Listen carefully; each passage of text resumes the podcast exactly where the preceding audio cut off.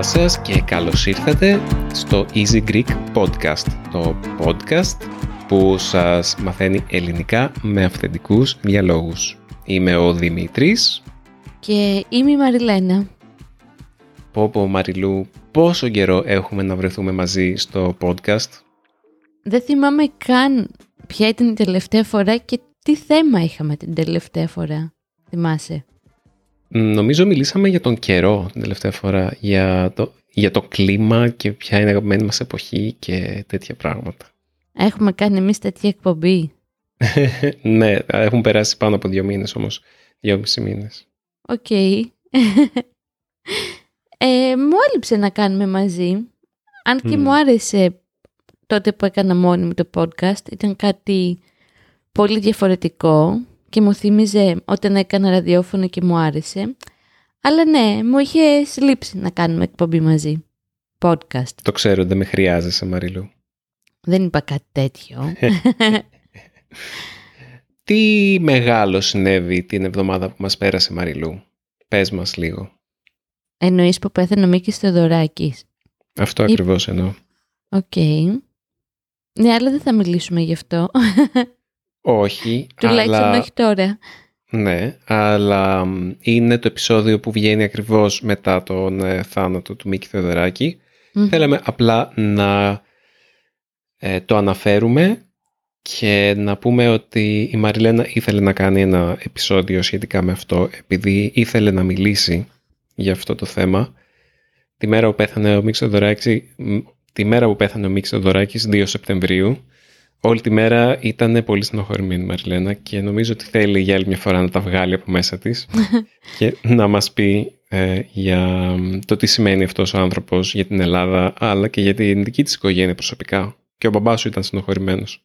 Καλά, πολλοί κόσμος ήταν στενοχωρημένος και βαθιά συγκινημένος, αλλά θα κάνω ένα podcast, έτσι αρχίζω και το προετοιμάζω στο μυαλό μου, αλλά κάποια στιγμή θέλω να κάνω και ένα podcast να με χαρούμε, να μιλήσω για κάτι με χαροποιεί. Δεν θέλω να μιζεριάζω τους ακροατές μας συνέχεια και να τους ρίχνω. Χρειάζεται και αυτό.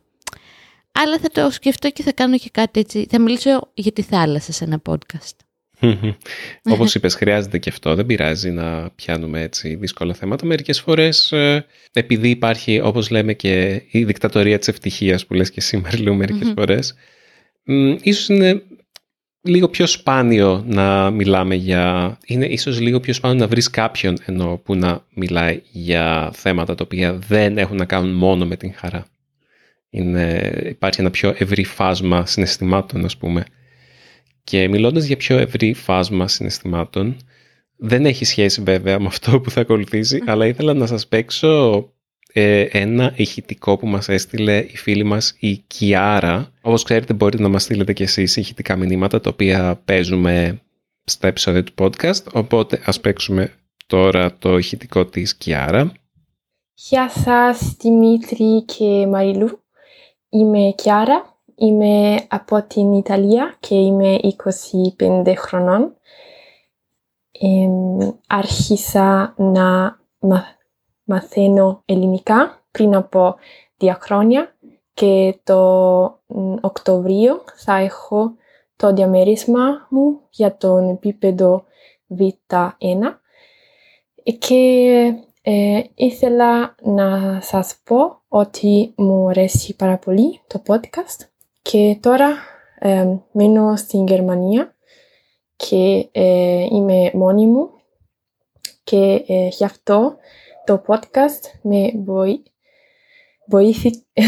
βοήθησε πάρα πολύ ε, γιατί με το κοροναγιός ήταν πάρα πολύ δύσκολο να ε, μένω ε, εκεί μόνη μου. Και αυτό και ήθελα να σας πω και τώρα είμαι στο επεισόδιο 23 και μοιάζω με τη Μαριλού, ε, με το χαρακτήρα της, ε, γιατί και εγώ είμαι control και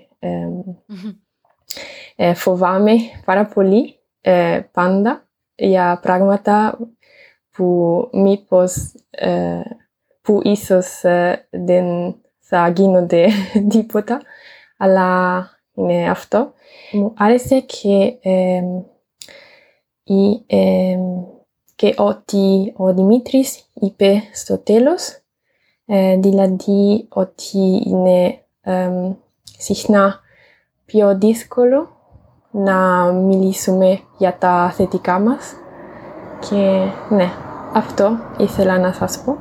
Ε, ευχαριστώ για το podcast και ε, μου αρέσει και η παράξενη Ελλάδα και αυτό. Ε, γεια σας.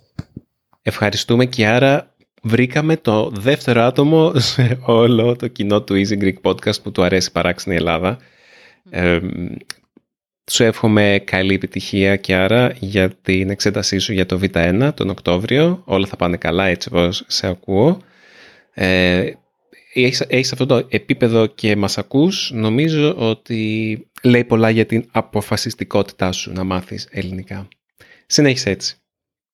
Και άρα έλα στην Αθήνα να πιούμε μία μπύρα. Ναι, ακριβώς. Είσαι πάντα ευπρόσδεκτη. Ναι, τώρα μπορούμε να ταξιδέψουμε ξανά έλα στην Αθήνα να πιούμε μπύρες και να πάμε βόλτα στη θάλασσα. και άρα χαίρομαι που είσαι control freak, όπως είμαι και εγώ, το οποίο πολλές φορές μας δυσκολεύει τη ζωή. Γιατί αυτές τις μέρες με το Δημήτρη μετακομίζουμε σε ένα μεγάλο φωτεινό σπίτι στον πάνω όροφο, το οποίο πρέπει όμως πρώτα να αδειάσει και το έχω πάρει το άδειασμα όλο πάνω μου γιατί θεωρώ ότι κανείς δεν μπορεί να το κάνει τόσο καλά. Να τα βάλει τα πράγματα σε μία τάξη, σε κουτάκια, τι θα χαρίσουμε, τι θα πετάξουμε, τι θα πάει στο υπόγειο και αυτή τη στιγμή δεν βλέπω μπροστά μου από κούραση. Ισχύει ότι θα το κάνεις καλύτερα από όλους; Δεν ξέρω. το γεγονός ότι έχω αυτή την άποψη δεν σημαίνει ότι είναι και σωστή, αλλά εντάξει. Το μόνο που ισχύει και έτσι σου πετάω την μπάλα για το σημερινό θέμα είναι ότι παιδιά μην έχετε τόσα πολλά πράγματα στο σπίτι σας μέσα. Αυτό ισχύει και για σένα και για εμένα Δημήτρη. ε, πάντα λέω ότι μου αρέσει ο μινιμαλισμός αλλά απλά το λέω. Δεν το έχω κάνει πραγματικότητα και πράξη στη ζωή μου, δεν νομίζω. Αν και από μικρός είχα μια ευκολία να πετάω ή να χαρίζω ή να πουλάω πράγματα τα οποία ε, έχουν κάποια συναισθηματική αξία για μένα. Ε, κάπως με τα πράγματα όταν κρατάω κάτι είναι συνήθως πιο πιθανό ότι πιστεύω ότι θα έχει μια πρακτική χρήση για μένα στο μέλλον. Συνήθως πέφτω έξω βέβαια. Ε, Συνήθως αυτά που κρατάω ξεχνάω ότι τα έχω, τα ανακαλύπτω πέντε χρόνια μετά και λέω Α, ε, ας το κρατήσω άλλα πέντε χρόνια, μπορεί να μου φανεί χρήσιμο κάπου. Ε, και μετά από λίγο πάλι το ξεχνάω κτλ. Αλλά μου είναι πιο εύκολο να ξεφορτώνω με συναισθηματικά φορτισμένα πράγματα.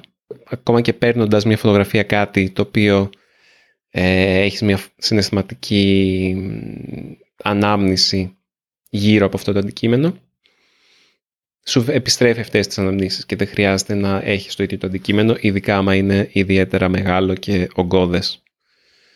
Εσύ Μαριλού, τι είναι αυτό το οποίο πιο δύσκολα αποχωρίζεσαι; Θα σου πω, θα σου απαντήσω σε αυτό. Σε σχέση με τις αναμνήσεις που λες, γιατί και εμένα με έχει προβληματίσει πολύ, ιδιαίτερα τις τελευταίες μέρες που αδειάζω το σπίτι της αδελφής μου τέλος πάντων για να πάμε να μείνουμε με το μωρό, σκεφτόμουν ότι δεν χρειαζόμαστε τίποτα τελικά για να διατηρούμε τις αναμνήσεις μας. Δηλαδή τα πάντα τα έχουμε στο μυαλό μας, το οποίο κατά κύριο λόγο κρατάει πολύ πληροφορία, την πληροφορία που δεν θα κρατήσει ίσως να μην ήταν ποτέ χρήσιμη ή mm. ίσως να μην είναι πια χρήσιμη τη στιγμή που την ανακαλούμε και δεν μπορούμε ή ανακαλούμε ένα μέρος την πληροφορία. Οπότε ναι, έχω κουραστεί πάρα πολύ, όχι τόσο από τα δικά μου πράγματα. Έχω πράγματα, αλλά δεν έχω πάρα πολλά. Εσύ χειρότερος από εμένα. Ε, απλά αυτή τη στιγμή ζούμε σε ένα σπίτι το οποίο είναι τετραόροφο μπορούμε να πούμε και τουλάχιστον οι δύο όροφοι είναι γεμάτοι με πράγματα τα οποία πραγματικά δεν χρειάζονται. Σε αυτό οφείλεται, μάλλον αυτό, για αυτό είναι η υπεύθυνη μητέρα μου, η οποία δεν πετάει ποτέ τίποτα. Έχει κρατήσει, τα ξέρεις πολύ καλά και τη δικιά σου μαμά, έχει κρατήσει σε ένα κουτάκι μέσα μέχρι και τους αφαλούς, εμένα και της αδελφής μου, όταν γεννηθήκαμε, τους, τις έδωσαν τους αφαλούς και τους έχει κρατήσει. Τον πλακούντα, εννοείς. Το, ε. όχι ρε τον πλακούντα, τι είναι τον κάνει τον πλακούντα, τους αφαλούς, όταν θυμάσαι που καθαρίζαμε τον αφαλό του μπέμπι και κάποια Αυτό στιγμή... που έπεσε εννοείς. Ναι, έπεσε ο αφαλός, έτσι τουλάχιστον το λέμε στην Ελλάδα, και μου λες θέλεις να τον κρατήσουμε; Και σου λέω σε παρακαλώ όχι πέταξέ τον, δεν θέλω να κρατήσω τον αφαλό του μωρού. Δεν, θα, δεν μου θυμίζει τίποτα συναισθηματικά, δεν μου προσθέτει τίποτα στη ζωή μου παρά μόνο χώρο μου αφαιρεί. Γενικά πέρα από αυτό το οποίο σκέφτομαι έντονα ότι είναι να κρατήσουμε το κρατάμε μέσα μας έχοντας εικόνες ή κάποιες φορές οι μυρωδιές μας βοηθάνε να ανακαλέσουμε έτσι αναμνήσεις. Και αν κάποια στιγμή που είναι πιθανό, αν είμαστε τυχεροί να γεράσουμε πολύ, να πάμε 80 και 90 χρονών και αρχίσουμε να ξεχνάμε, ε, δεν θα μας απασχολεί να, να δούμε τον αφαλό του μπέμπι ή τα εισιτήρια από τις συναυλίες, εκεί θα μπούμε σε μια άλλη διαδικασία. Οπότε εγώ προσωπικά πια έχω φύγει από αυτή την ανασφάλεια του κρατάω πράγματα για να θυμάμαι. Και έχω ευχαριστηθεί πάρα πολύ που τα τελευταία χρόνια πηγαίνω είτε στο εφηβικό μου δωμάτιο, το οποίο υπάρχει περίπου, όπως ήταν κάποτε, βασικά έχει γίνει αποθήκη και αυτό από τη μαμά μου, αλλά μπήκα και πέταξα δεκάδες πράγματα, όλα τα εισιτήρια των συναυλίων που είχα, δεν έχω πια εισιτήρια από συναυλίες, τις περισσότερες και πιο σημαντικές τις έχω στο μυαλό μου. Δεν έχω χόρντερ, θεωρώ. Εσύ έχεις; Σίγουρα δεν έχω hoarder, όχι. Δηλαδή δεν βρίσκω αξία στο να, να κρατάω πράγματα. Ε, Παρ' όλα αυτά, ξέρεις ότι έχω διάφορα κουτιά από ηλεκτρονικό εξοπλισμό ή φωτογραφικό εξοπλισμό ή... Αυτό το οποίο δυσκολεύομαι να ξεφορτωθώ πολλές φορές είναι βιβλία ή περιοδικά. Τώρα είχα κάνει και εγώ μια παρόμοια διαδικασία τη Νέα Σμύρνη στο δικό μου φοιτητικό, ε, όχι φοιτητικό, ούτε εφηβικό, τέλος πάντων στο δικό μου σπίτι για δωμάτιο. Τα, αυτά τα οποία δυσκολεύτηκα περισσότερο να πετάξω είναι η ηρωνία της ηρωνίας, κάποια περιοδικά που είχα βρει κάποτε πεταμένα έξω από έναν κάδο σκουπιδιών και είχα μαζέψει, τα οποία είναι κάτι περιοδικά τύπου ε, ε, Hellenic Nexus, ε, Strange και κάτι άλλα τέτοια, τέτοιου είδους περιοδικά από την εποχή 2004 με 2006-2007 τα οποία έχουν διάφορα ενδιαφέροντα άρθρα για θεωρίες συνωμοσίας, ε, παράξενα φαινόμενα, για, για εσωτερισμό και τέτοια πράγματα. Δεν είναι όλα καλά, κάποια είναι τελείως ε, βλακίες, αλλά για το το ένα καλό άρθρο μπορεί να υπάρχει μέσα σε αυτά τα περιοδικά, νιώθω ότι κάποια στιγμή πρέπει να τα, να τα κρατήσω όλα για να τα ξεψηρίσω για να βρω αυτό το ένα καλό άρθρο. Ε, το έχω κάνει στο 10% των περιοδικών τα οποία έχω ανοίξει μέχρι τώρα και έχω βρει κάποια ονόματα ας πούμε ή κάποιες ε, παραπομπές που θα ήθελα να ψάξω περισσότερο κάποια στιγμή αλλά ναι αυτά τα περιοδικά νομίζω τα έχω τώρα πλέον 5-6 χρόνια και δεν τα έχω πετάξει, αρνούμε να τα πετάξω.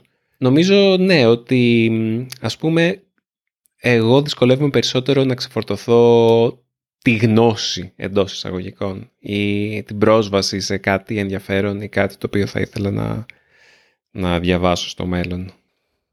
Εγώ πάνω σε αυτό που λες προχθές που ανέβηκα στο εφηβικό μου δωμάτιο πέταξα και τι δεν πέταξα από περιοδικά. Βρήκα κάτι παλιά pop και rock το οποίο εντωμεταξύ μπορεί να έχουν και κάποια αξία να τα πουλήσουμε. Pop και rock του 99 με την Bjork στο εξώφυλλο και κάτι σούπερ εναλλακτικά περιοδικά που κυκλοφόρησαν στην Αθήνα όπως ήταν, ήταν και Παρασκευή που περνάει ανακύκλωση Τίποτα. Τσαντούλα, γεια σας, τέλος. Μόνο κάποια λίγα περιοδικά για κόμιξ που με ενδιαφέρουν και έχω καιρό να ασχοληθώ, έχω κρατήσει. Τι άλλο κράτησα; Ε, νομίζω τίποτα άλλο. Και κάποια αυτόγραφα. Γιατί ως γνωστόν που έχει αναφέρει και ο Δημήτρης κάποτε Μ' άρεσε πολύ να είμαι γκρούπι και να ακολουθώ καλλιτέχνες και να τους ζητάω αυτόγραφα, κάτι το οποίο δεν μπορώ να το ξαναβρω. Οπότε έτσι έκανα ένα μικρό κουτάκι και έβαλα μέσα αυτά τα πράγματα. Αλλά όχι, έχει κουραστεί το μάτι μου να βλέπω πράγματα. Και αυτό που με απασχολεί πάρα πολύ, επειδή θα σε μαρτυρήσω, είσαι πάρα πολύ ακατάστατος σαν άνθρωπος. Πάρα πολύ παιδιά. Δεν φαντάζεστε πόσο ακατάστατος είναι ο Δημήτρης. Νομίζω το είχαμε πει τότε με τα χαρακτηριστικά μας. Ε, δεν θέλω. Θέλω να πάμε στο καινούριο σπίτι και να έχουμε τέσσερα ποτήρια. Γίνεται. Τουλάχιστον αυτά που χρησιμοποιούμε κάθε μέρα. Κάθε μέρα πλένω πιάτα και ποτήρια και λερώνουνε και προχθές φώναζα στο Δημήτρη και γκρίνιαζα ότι έχω καταλήξει απλά να έχω το baby, το οποίο αυτό μου αρέσει πολύ, αλλά ενδιάμεσα δεν μου αρέσει γιατί πρέπει να πλένω και να τακτοποιώ γιατί έχουμε πάρα πολλά πράγματα μέσα στη μέση. Α, λοιπόν, σου κάνω πάσα. Μινιμαλισμός και μωρό. Oh. Mission impossible. ναι, δεν γίνεται παιδιά. Σήμερα τακτοποιούσα τα ρούχα του μωρού να τα πάμε στο καινούριο σπίτι. Έχει μόνο ο Μπέμπης γύρω στις τρεις βαλίτσες ρούχα και έχω βγάλει στην άκρη για να χαρίσω, επειδή μου αρέσει πολύ να χαρίζω πράγματα που δεν χρησιμοποιούμε. Είναι πολύ βασική μου αρχή ότι δεν πετώ, αλλά χαρίζω. Άλλες δύο βαλίτσες. Πόσο πια μόδα να αντέξει ένα μωρό. Τι ανασφάλεια είναι αυτή. Είναι ξεφτύλα, δεν ξέρω. Πάντα, αυτό με ενοχλούσε πάντα όσον αφορά τα παιδιά και, και είναι κάτι που φοβόμουν πριν, πριν γίνω γονέας και οι φόβοι μου έχουν επαληθευτεί και με το παραπάνω. Απλά δέχεσαι πάρα πολλά δώρα, τα οποία φυσικά είναι εντελώς καλοπροαίρετα, αλλά αυτά τα δώρα είναι σχεδόν Δηλαδή, συγγνώμη σας το λέω όλοι όσοι παίρνετε δώρα ρούχα για παιδιά, αλλά κατά πάσα πιθανότητα οι γονείς στους οποίους παίρνετε δώρα ρούχα έχουν πάρα πάρα πολλά ρούχα ήδη. Βέβαια λένε κάποιοι ότι αυτό ισχύει μόνο τον πρώτο χρόνο. Μετά ε, οι γονείς παιδιών που είναι μεγαλύτερα από ένα χρόνο θέλουν ρούχα και δεν βρίσκουν. Γιατί όλοι παίρνουν τον πρώτο χρόνο δωράκια, ρούχα, παντελονάκια, φορμάκια, σκατουλάκια και μετά κανείς, όλοι παίρνουν παιχνίδια μετά. Α, ε, και από παιχνίδια έχουμε μπόλικα. Να φάνε και οι κότες.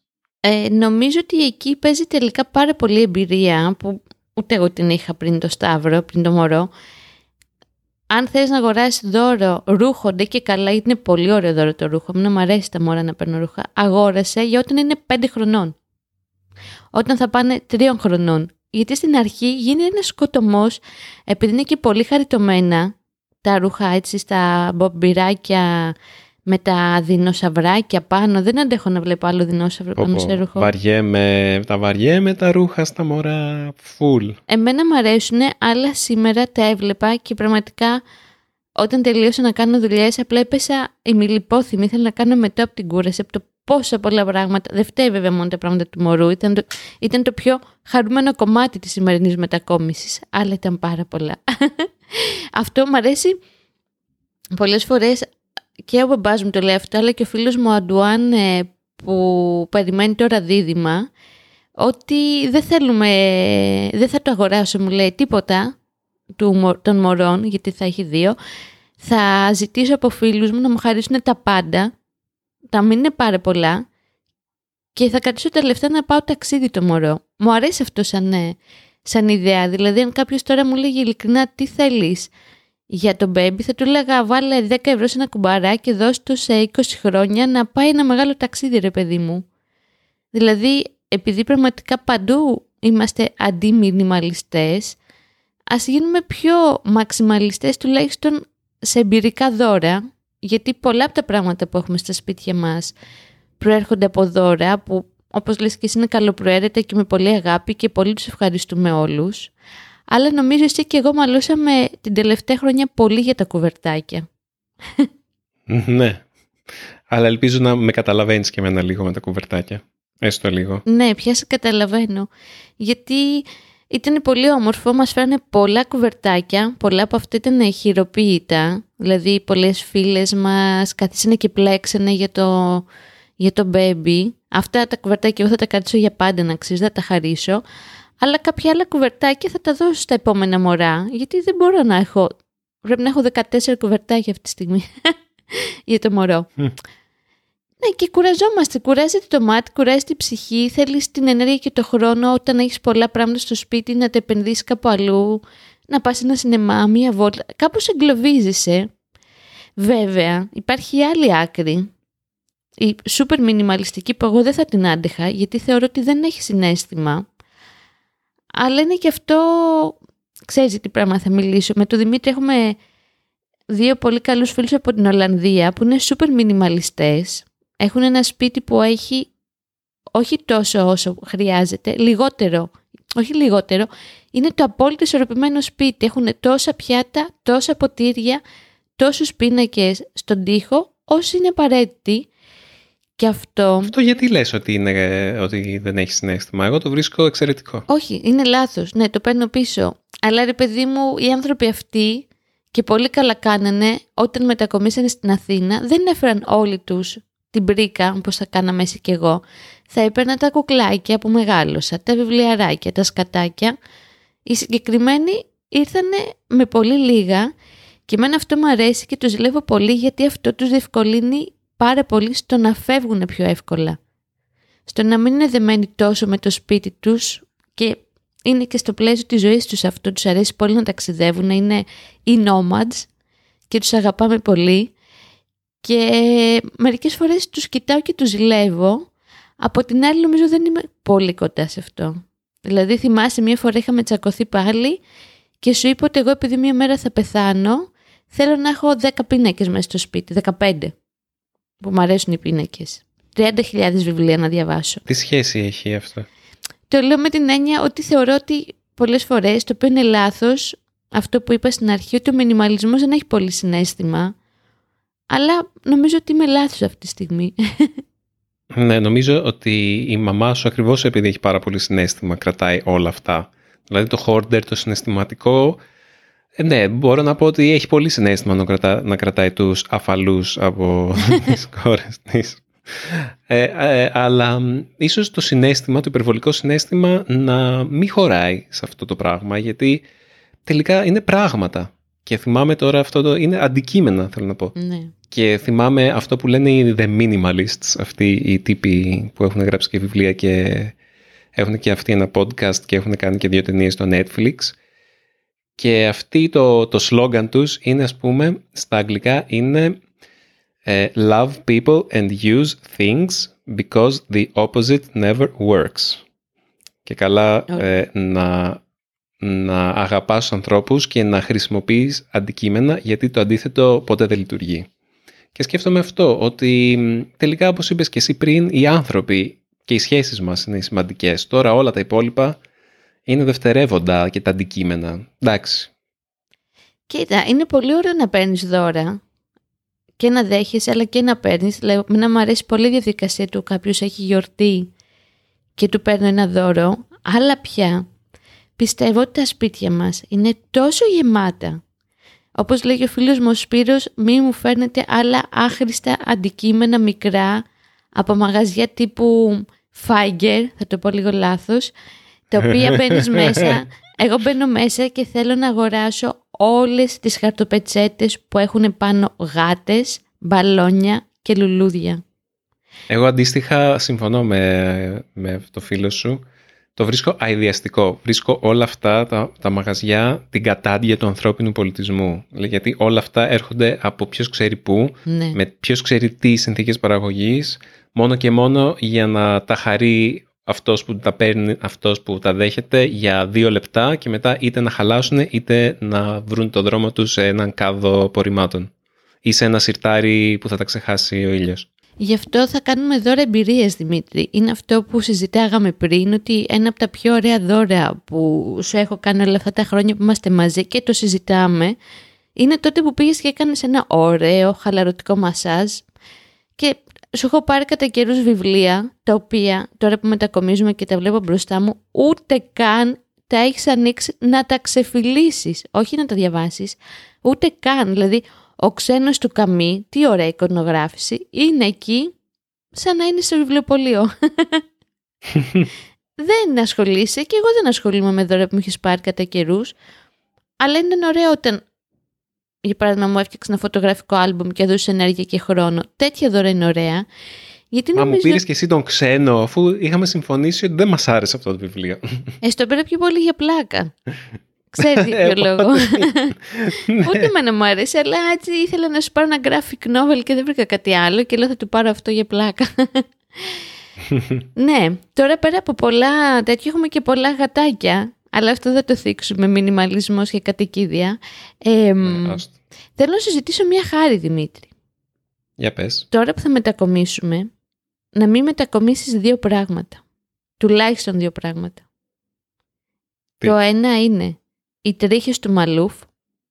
Ω, γιατί με δίνεις τόσο στεγνά, Μαρία. Παιδιά, μου το παίζει μινιμαλιστής, βλέπει αυτά τα ψαγμένα ντοκιμαντέρ στο Netflix και διαβάζει βιβλία και χτενίζει το Μαλούφ, ο οποίος είναι πάρα πολύ τριχωτός, κάποιοι τον έχετε δει στα βίντεο. Κάνει μπάλες τα μαλλιά του Μαλούφ και τα βάζει στο σιρτάρι το τύπος. Έχουμε ένα σιρτάρι γεμάτο τρίχες του Μαλούφ. Το οποίο είναι και ιδιαστικό έτσι, δηλαδή εγώ το βλέπω και συχαίνομαι λίγο, παρόλο που αγαπάω Μαλούφ. Προς υπεράσπιση μου έχω άλλο ένα βαζάκι με τρίχες μαλούφ. Ε, μία μέρα θέλω να, να μάθω να πλέκω και να χρησιμοποιήσω ε, αυτές τις τριχόμπαλες του μαλούφ για να μ, φτιάξω ένα pullover ή ένα καπέλο ή κάτι τέτοιο. Μπορείς απλά όταν πεθάνει ο Μαλούφ να τον, ε, πώς το λένε, να τον ταριχεύσεις. Δεν είναι ανάγκη να... Τουλάχιστον τώρα θα τις πετάξεις για τη μετακόμιση και θα ξαναμαζέψεις τρίχες Μαλούφ. Και επίσης θα ήθελα να μην μετακομίσουμε για τρίτη φορά επειδή αλλάζουμε συχνά σπίτια τα κουκούτσια από τα βερίκοκα που κάποια στιγμή στη ζωή σου θα φτιάξει λικέρ. Παιδιά μου έχει ένα βάζο με κουκούτσια από βερίκοκα. Πού θα τα φτιάξει, λες και έχει χρόνο, λικέρ. Εδώ δεν έχουμε χρόνο να πάμε ένα σινεμά τον τελευταίο καιρό. Θα φτιάξει λικέρ από βερίκοκα. Τώρα, Μ, δεν παίρνει τόσο πολύ χρόνο, αλλά Δεν ναι, το- έχεις δίκιο. Έχεις δίκιο. αυτά, σε μαρτύρησε. Θες να με μαρτυρείς, αν και εγώ λεπτό δεν είμαι μινιμαλίστρια, απλά προσπαθώ. Όχι, εσύ απλά φλερτάρει, δεν ξέρεις τι είσαι. Εσύ τη μία λες ε, είμαι μαξιμαλίστρια, το πήρα απόφαση, την άλλη μου λες βαρέθηκα τα πράγματα. Είναι σαν τη δίαιτα. Ε, ναι. Εγώ ξέρεις τι, τι με έχει βοηθήσει να πάω λίγο, πολύ λίγο προς το μινιμαλισμό. Αυτή η ατάκα ότι το δικό σου συσσαγωγικά άχρηστο είναι κάποιο άλλο χρήσιμο. Οπότε επειδή μου αρέσει πάρα πολύ να βοηθάω, δηλαδή αν γίνει ένα post στο facebook χρειάζομαι ρούχα, θα κατέβω στο υπόγειο, θα βρούμε παλιά ρούχα, παπούτσια που δεν φοράω ή ρούχα του Σταύρου, τα οποία υπάρχει μεγάλη ανάγκη για βρεφικά ρούχα, ειδικά σε οικογένειες όπως είναι από το Αφγανιστάν ή από τη Συρία. Οπότε δεν θα τα κρατήσω στο υπόγειο, θα κατέβω, θα τα βρω, θα τα τακτοποιήσω, θα τα πλύνω μάλλον πρώτα και θα τα χαρίσω. Δεν μου άρεσε να πετάω στα σκουπίδια πράγματα, η αλήθεια είναι, πέρα από περιοδικά που και αυτό δεν ανακυκλώνω. Γενικά θέλω να κυκλοφορούν τα πράγματα, να πιάνουν τόπο, δεν ξέρω πώς θα το μεταφράσετε αυτό, να είναι χρήσιμα δηλαδή. Δυστυχώς Μαριλού δεν θέλω να σε απογοητεύσω, αλλά πολλά από τα πράγματα που γενικά υπάρχουν στα σπίτια μας, όπως είπα και πριν, ε, η μοίρα τους είναι απλά να πεταχτούν ή απλά να πηγαίνουν από σπίτι σε σπίτι σε σπίτι, να χαρίζονται μέχρι κάποια στιγμή κάποιος να πει ως εδώ απλά πρέπει να το πετάξω, δεν γίνεται αυτό το πράγμα. Ναι. Δηλαδή ε, όλοι μας έχουμε πάρα πολλά πράγματα και σκέφτομαι ότι μερικές φορές εγώ έχω πραγματικό, ξέρεις, με ξέρεις, όταν πηγαίνω σε ένα μέρος με πάρα πολλά αντικείμενα, ειδικά σε μέρη όπως ε, παζάρια ή μ, στο μοναστηράκι ή σε μέρη όπου υπάρχουν ε, πολλά πράγματα με πολλές ιστορίες και όχι καινούργια απαραίτητα, ειδικά μέρη που έχουν μεταχειρισμένα πράγματα. Με πιάνει κάτι σαν μικρή κρίση πανικού γιατί βλέπω όλα αυτά τα αντικείμενα τα οποία κάποτε ανήκανε σε κάποιον άλλον και συνεχίζει η ιστορία τους και πού θα φτάσουν και νιώθω ότι ένα μέρος μου θέλει να τα πάρει για να μην πεταχτούν αλλά ταυτόχρονα δεν μπορώ γιατί δεν θέλω να έχω περισσότερα πράγματα και όλα αυτά τα συναισθήματα υπάρχουν ταυτόχρονα και με μπερδεύουν και... ε, ναι. Ναι. Πια σε καταλαβαίνω. Προχθές που πήγα στο Father Care, ε, τώρα είναι ένα χαζό παιχνίδι που κάνω και γελάω μόνη μου που αλλάζω τα ονόματα των μαγαζιών. Για να μην κάνεις διαφήμιση Ναι. και καλά. Ε, όχι, για να μην κάνω δυσφημίση ε, και μας κυνηγήσουν, λες και θα μας ακούσουν οι συγκεκριμένοι.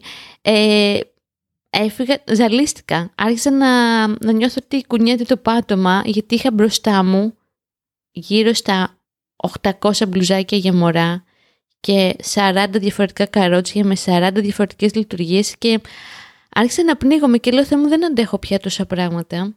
Μία είναι η λύση, Χολ.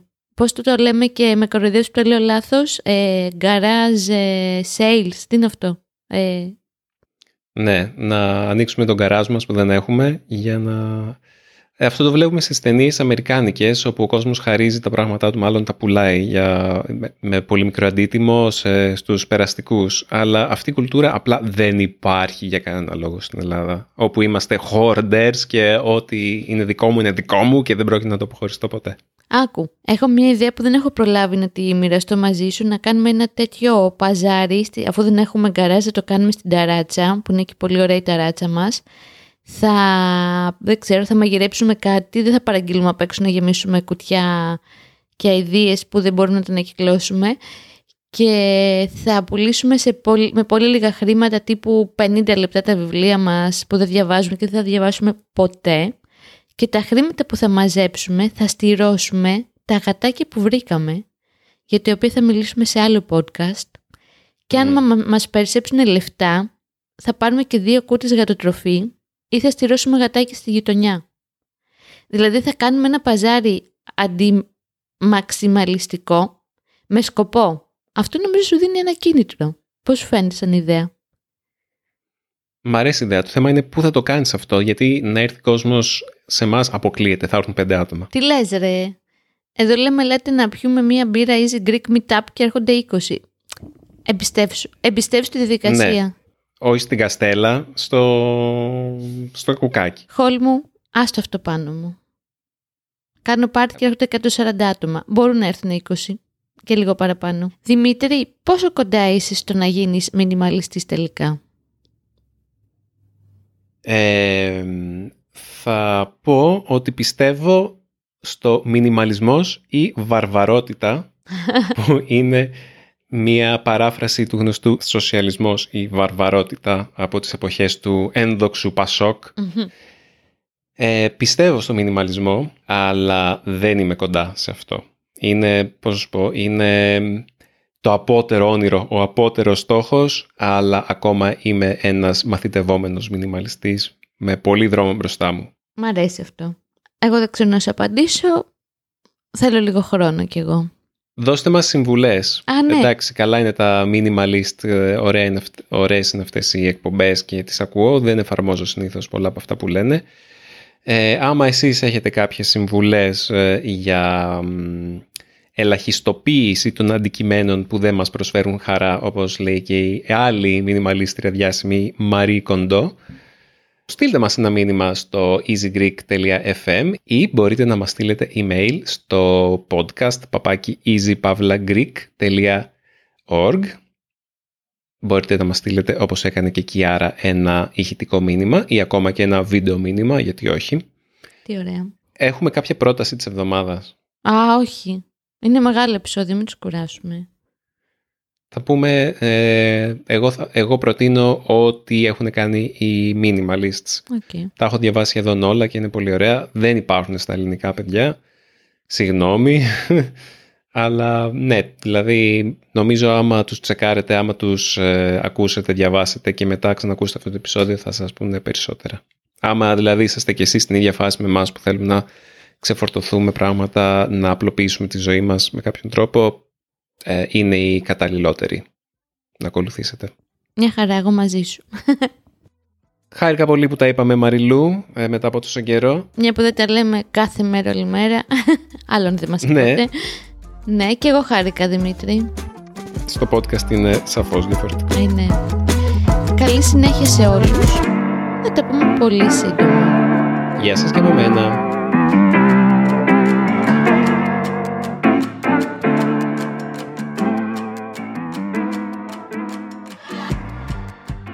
Θέλω, άκου, δύο τόστ και τα δύο τυρί κέτσαπ.